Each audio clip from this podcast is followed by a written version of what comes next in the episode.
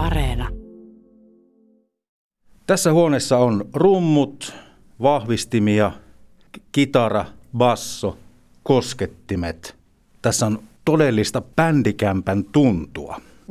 Paikka on äh, Kuopiossa Petosella Pinarin nuorisotalolla. Ja tässä on sunnuntai vieramme Sakari Hietala vieressä. Miksi tämä huone on sinulle tärkeä? Niin, hyvää sunnuntaita kaikille vaan. No, minähän olen töissä tässä Pinaarilla ja tota, nuorison ohjaajana ja tämä on yksi meidän kolmesta treenikämpästä. Ja tämä on niistä sellainen, mi, mi, missä toiminta on aina silloin, kun meillä on talo auki, niin me halukkaille avataan ovet ja sanotaan, kun menette soittamaan. Ja täällä käy poikia lähinnä tietysti, mutta silloin tälle tyttöjäkin iltaisin niin soittelemassa lähinnä koskettimia, pojat hakkaa rumpuja ja soittaa kitaralla metallikaa. Miten sä näet nuoriso-ohjaajana, että mikä merkitys tällaisella bänditoiminnalla, musiikin harrastamisella on nuorille? No nythän tämä on vähän aallon pohjassa. Että tota, kun on tämä, musiikin tekeminen on digitalisoitunut ja meillä on YouTubet ja kaikki mahdolliset mediat, niin jostain siis vakavissaan soittamisen harrastus on jossain määrin vähentynyt. Varsinkin nuorisotiloilla meillä aikana oli niin tunku, että me ei pystytty tarjoamaan edes vakkarisoittoaikoja näihin kämppiin. Oli niin paljon bändejä. Nyt meillä on muutettu esimerkiksi yksi bändikämpistä kokonaan niin sanotuksi räppikämpäksi. Eli tämä puoli, tämä räppääminen ja digitaalisten laitteiden scratchaaminen ja pohjaluuppien tekeminen tuntuu kiinnostavan nuoria. Et paljon harvemmassa on ne pitkätukkaiset nahkatakkipojat, jotka koko ajan vinguttaisivat kitaraa. Että koen sen vähän ikäämänä tietysti, koska harrastuksenaan tämä on ensinnäkin kasvattaa sosiaalista kanssakäymistä ihmisillä, opit arvostamaan toisen ihmisen toimintaa ja työskentelytapoja ja opit myös sen yhteistyön, mikä kasvattaa sinua myös sitten työelämään aikuisella iällä. Ja tuota, itse kun vielä sitten on nyt vetänyt kohta kaksi vuotta Kuopion Rock Academia turkulaisten ää, lanseeraaman mallin mukaan, niin tuota, kyllähän mä itse työskentelen jo vartunempien bändien kanssa, eli ne on pääsääntöisesti parikymppisiä ja kyllä mä koen sen aivan mahtavana, että ukot ja tytöt jaksaa oikeasti soittaa rockerollia ja tukka heiluu ja kyllä se on, se on niin kasvattavaa. Ja se, sehän vapauttaa ja sä pääset toteuttamaan itseäsi aivan just niin kuin haluat. No tuossa mainitsit tämän rap-musiikin, että miten tämä sinun kalahtaa, tällainen konemusiikki? No kyllä mä konemusiikissa siis sinä tykkään, mutta kyllähän mun mielestä niin se, että pu- yritetään puhua johonkin tahtiin, niin taitohan se on sinänsä, mutta en mä kyllä henkilökohtaisesti tasolla kuuntele. Pakkohan mun on täällä nuorisotilalla kuunnella, kun meillä on noita kannettavia Bluetooth-kajareita hirveä määrä, niin joka puolta taloa sitten iltaisin aina kuuluu sitä jumputi, jumputi, jumputia ja vielä tämä talo, kun on sellainen kansallisuuksien sulatusuuni, niin monella eri kielellä vielä. Että täytyy myöntää, että olen tottunut kyllä sulkemaan korvani esimerkiksi arabialaiselta räpiltä, mutta mikä siinä? Kerran nuoret tykkää, niin antaa palaa. Miten sinusta tuli nuoriso-ohjaaja? Oh, pitkä, pitkä tie. Tota, mä koulutitteni koneasentajaksi ja olin pari vuotta Wärtsilä Pernon telakolla Turun, Turun lähellä tota, paatissa hommissa ja huomasin, että tämä ei kyllä oikeasti ollut mun juttu.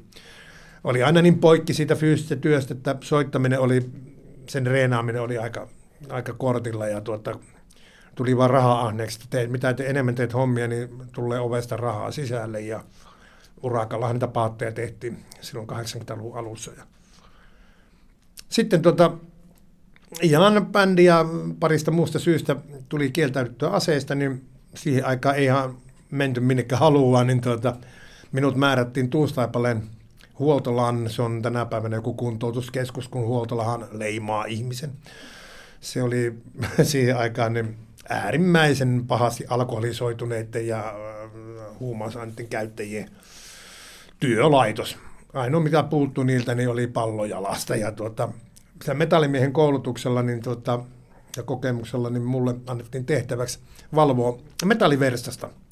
Eli mä toimin siellä vähän niin kuin työjohtajana, tietenkin sen paikan alaisuudessa. Ja tuota, tajusin, että ohjaamishomma sen 12 kuukauden ajan, mitä tuota, silloin Sivari kesti, niin tähän on vallan mukavaa puuhaa ja päätin, että mä vaihdan alaa, kun mä täältä pääsen.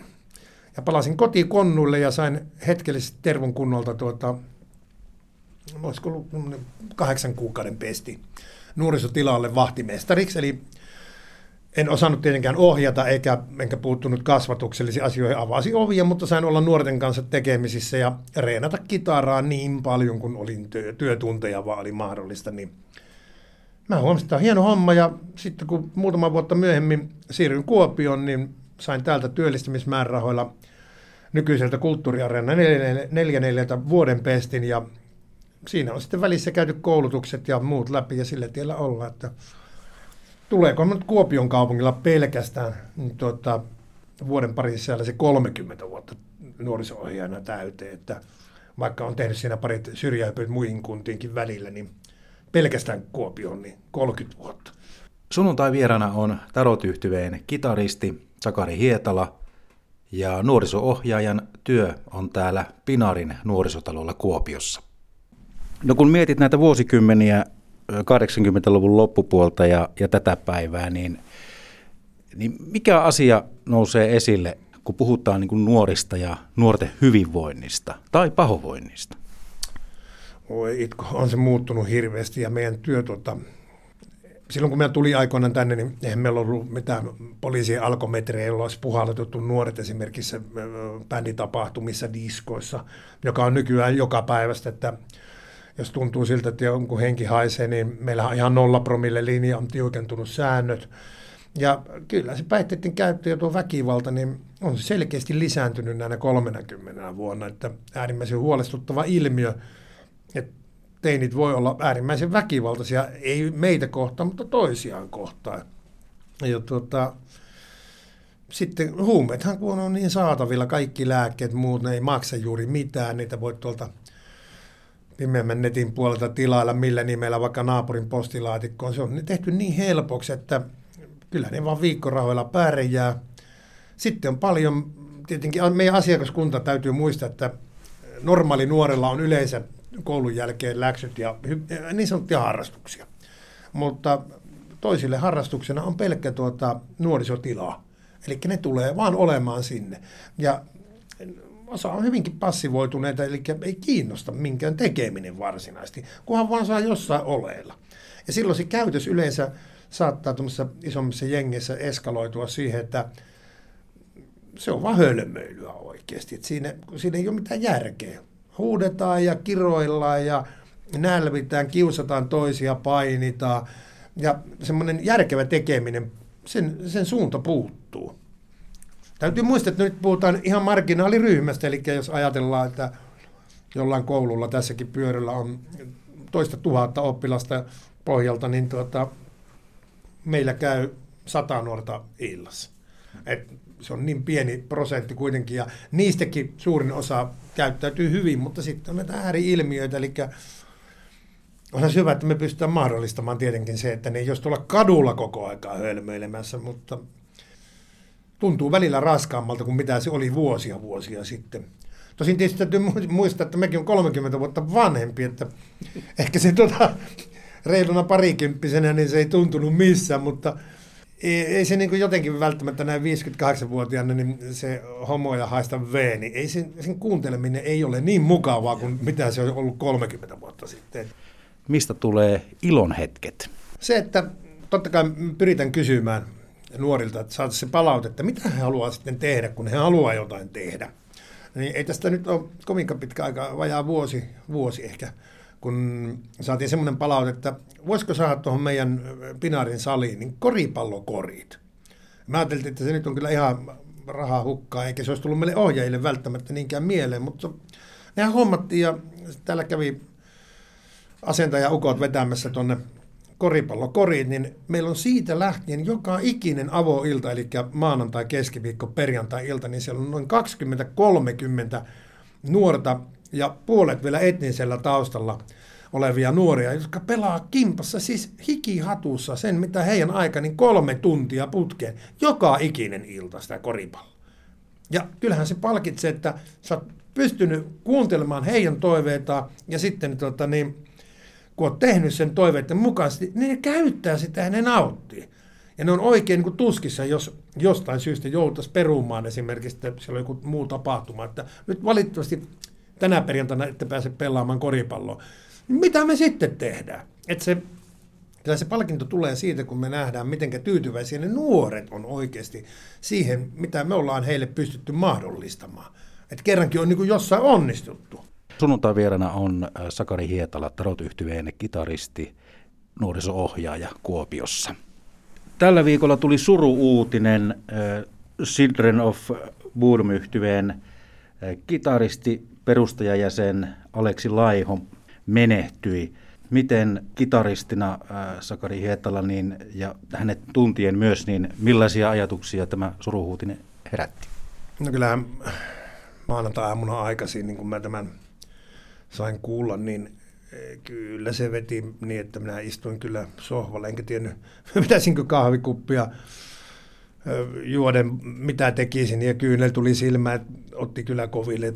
Miehen kuitenkin vuosia tunteneena ja samalla Guitar Heroes-levyllä soitettu kimpassa. Ja, ja velipoika oli totta kai, oli hänen kanssaan, teki parikin albumia synergi ja kierti maailmoja. Ja minäkin olin jopa yhdessä Ilosarrokin metallihallissa, niin heidän miksaaja, silloinen miksaaja Meelis halusi kaljatauon, niin mä jäin sinne puikkoihin ja siitähän vielä hyvät jutut. Sitten heitettiin päkkärille, että olit kattonut kauas, että oikein miksaaja häviää ja vanhempi Hietala on siellä puikossa vääntämässä digitiskillä ulospäin soundia aivan täynnä koko saluona, mutta Meelis kun tuli takaisin, sanoi, että mitä helkkaria, täällä on todella hyvä soundi. Mä mä pikkusen muokkasin niitä kitarota lujemmalle ja niin päin pois. Anyway, mutta tota, on se hirveä isku. Kaveri on nel, oli 41, niin ei sen ikäisenä pitäisi yksi Suomen johtavien vientituotteiden musiikialalla kitaristi maailmankuulu, niin ei, ei pitäisi poistua näistä. Niin paljon jäi tekemättä ja tämän uuden Purum After Midnight Orkesterin kanssa, niin koko ensi vuodeksi keikkasuunnitelmat muut, jos korona antaisi ottaa periksi, kuin myös Olli Hermanin ja kumppaneiden kanssa, niin local bandin suunnitelmat. Just tuossa joulun välillä, kun mä kuuntelin radiorockia, niin siellä tota, toi, toi Jussi 69 kertoi just, että ovat Aleksin ja Ollin kanssa miettineet, mitkä on seuraavat cover mitkä tulee ja sitten yhtäkkiä, kun salama kirkkaalta taivalta, niin kaverinkin kuollut. Mm. Niin on siinä käsittämätön. En mä tiedä kauanko meillä menee, meillä hänet tuntuvilla muusikoilla menee yli, tästä pääsee yli, kyllähän se koko ajan koskee tuolla sydämessä. Hän on luonnon lahjakkuus siis teknisesti, hänellä oli monta muutakin soitinta, mitkä, millä hän oli aloitellut. Tuota, hän olisi pystynyt soittamaan ihan mitä tahansa soittimia, ja puhutaan silloin, että nyt on erittäin musiikillisesti lahjakkaasta kaverista, ja tuota, se nopeus ja nuottien puhtaus, erilaiset asteikkojen käytöt, kaikki mahdollinen pistettynä sitten aika räkäisellä otteella, mutta erittäin teknisesti vaativiin heavy metal biiseihin ja samalla vielä laulamaan siihen päälle, niin ei semmoista Suomessa ollut. Ja epäilen, että tuskin ihan heti tuleekaan. Että se, sen takia hän oli niin kuuluisa tuolla maailmalla, että pääsi kaiken maailman Guitar World magasinien kanteen ja muuhun. Ei sinne ihan kukaan vaan oikeasti pääse. Että on se, silloin pitää hallita asiat. Ja mies on kuitenkin kannessa, niin siinä on vierellä Steve White ja Zach Wilde. On ne semmoisia kavereita, että ne vallottaa kaikkien tuommoisten alan lehtien kannet. Niin Aleksi oli yksi niistä, jotka vallotti kanssa. No entä sitten Sakari Hietala, sinä ja kitara? Te olette hyvin pitkään tunteneet toisenne. niin tuota, miten teidän tuttavuutenne jaksaa? Tämän Rock Akatemian puitteissa, kun mä tuotan ja valmennan näitä orkestereja, niin joudun soittamaan tietenkin koko ajan. Ja omaksi iloksi mä reenaan ihan omasta mielestäni muutaman tunnin viitenä, kuutena päivänä viikossa, että mä pidän soittotaitoa tietenkin yllä ja aina siinä oppii uutta. Ja kaiken maailman sooloja multa tilataan ja erilaisia cover-viisuja eri artisteille, niin olen tässä, tässä saanut ihan oikeasti joka vuosi viimeiseksi Tommi Salmelan soololevyllä kävin la, äh, laulattamassa kitaraa yhteen biisiin ja nyt on tulossa tuota, yhden Marko Pukkilan äh, Kiss My Covers Part 2-albumi ulos, missä mä sitten soitan esimerkiksi niin Kainullaisen Jartsan Extratovariuksen basistin kanssa ja ää, Markus Longin ex, Excalion yhtyeen laulajan kanssa, ja sitten sillä oli muistaakseni norjalainen rumpali, mä en muista mikä orkesteri, The Shining tai jotain. Et digitaalisuus myös on tämän konsepti antanut mahdollistanut, mahdollistanut, että me voi olla eri puolilla Skandinaviaa ja väännetään samaa kappaletta ja se, Tarotin kanssa meillä nyt se, kun meidän rumpali kuoli siihen ALS tota, syndroomaan, niin Jotkut orkesterit voi vaihtaa soittajiaan tuosta lennosta ja jatkaa uraansa, mutta meillä se otti meille neljälle elävälle kaverille niin paljon sielun päälle, että jo ensimmäisen vuosien jälkeen niin emme pysty puhumaan.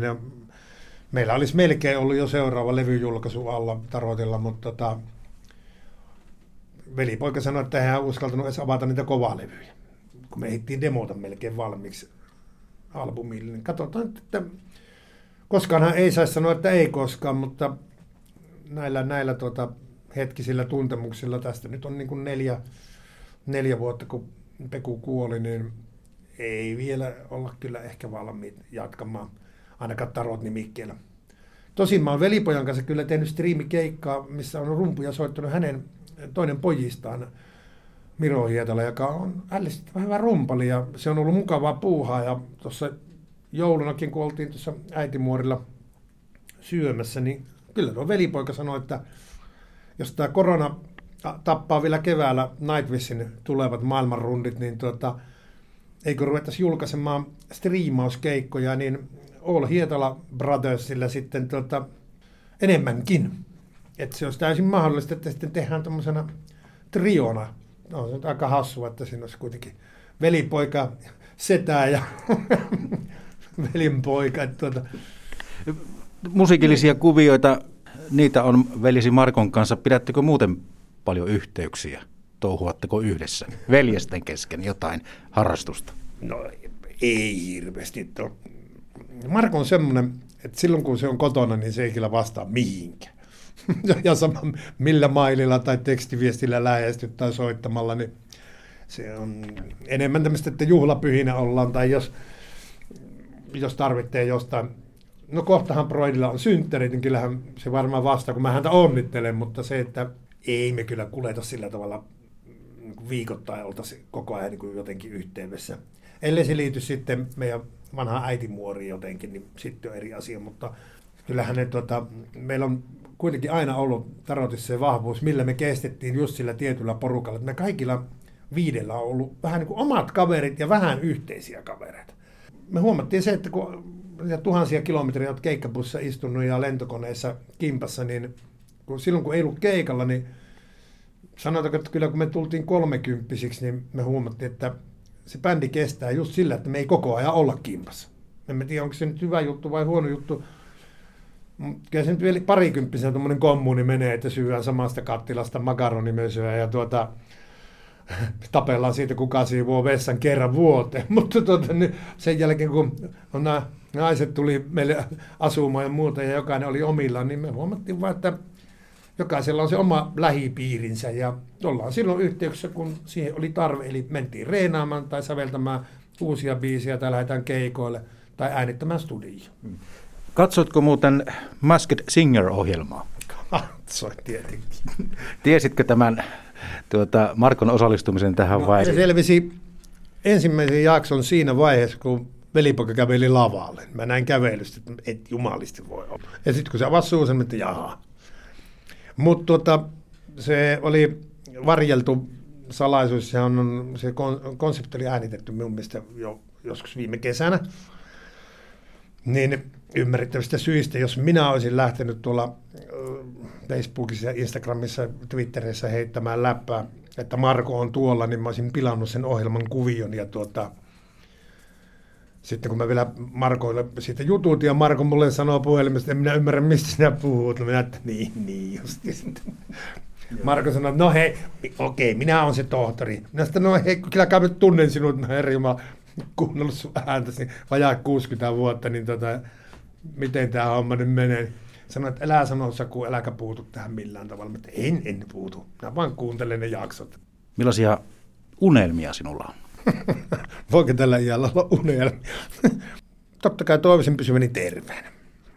Ja se on niin varmaan semmoinen, ei tässä nyt niin mitään ikäkriisiä sinänsä on, mutta kyllähän kun näitä vuosia mittarin tulee ja mekin kuitenkin useammassa harrasteseurassa pelaa jääkiekkoa ja koko ajan paikat palaa sinä ja puukkoa tulee olkapäähän ja puukkoa tulee polveen ja nivuusiin ja vaikka mitä ja kortisonia lyöään kyynärpäihin ja tätä linjaa, niin kyllä se on tämä kone tarvitsee huoltoa paljon enemmän ja sitten kun, kun ei voi puolilla valoilla pelata, jos meinaat minun ikäisenä olla tuolla 20-30 vuotta seurassa, niin kyyti on välillä kylmää, täytyy sanoa, että terveenä toivoisin pysyväni. Et tota, ja siihen on myös se syy, että minun vaimoni on erittäin vakavasti sairas ollut viimeisen neljä vuotta. Jos minä tulen vakavasti sairaaksi, niin silloin voin sanoa suoraan, että meidän perhe on kuseessa. Et tota, mä juun auttamaan häntä. Hän on kuitenkin aivohalvauspotilas ja liikuntakyky on mitä on niin tuota, ja muisti mitä on tällä hetkellä. Niin tuota, minun työpäivä, kun ei lopu siihen, että mä käyn kahdeksan tuntia nuorisotilalla töissä, vaan mä teen myös kotona, joudun tekemään kaiken mahdollisen, niin sitten jos minun liikuntakyky ja terveys romahtaa, niin tuota, kuka sitten auttaa? Miten olette arjessa pärjänneet? No on siinä oma säätämisessä. Että tuota, kun rouva ei pysty koiraakaan käyttää ulkona, kun koira vettää sen nurin ja kepin kanssa nippanappa liikkuu. Että tuota, sitten kaikki lääkityksen muistamiset muut, että kun lähimuisti on aika heikossa hapeessa, niin tuota, mun on huolehdittava tämmöiset asiat, dosetin täytöt ja muistutettava milloin otetaan lääkkeitä ja petattava sängyt, siivottava asunto, ruokittava eläimiä, kaikki tämmöinen perusjuttu, että rouvan fysiikalla niin ei niitä asioita pysty enää tekemään. Ja Suomen valtio on niin tiukka, että kodinhoidon tukea ei tipu, jos on yli neljä tuntia kotoa vuorokaudessa poissa, niin tarkoittaa, että kahdeksan tunnin töissä käypä, niin ei tule. Se vaan on, että perheen jäsen hoitaa sitten työaikaisen ulkopuolella nämä tämmöiset asiat. Ja no, eihän siinä mitään niin kauan kuin jaksaa, niin mitä tehdä. Totta kai, että tähän kun on aikoinaan sanottu sana tahdon, niin ei sitä nyt ihan helpolla luovuteta kuitenkaan.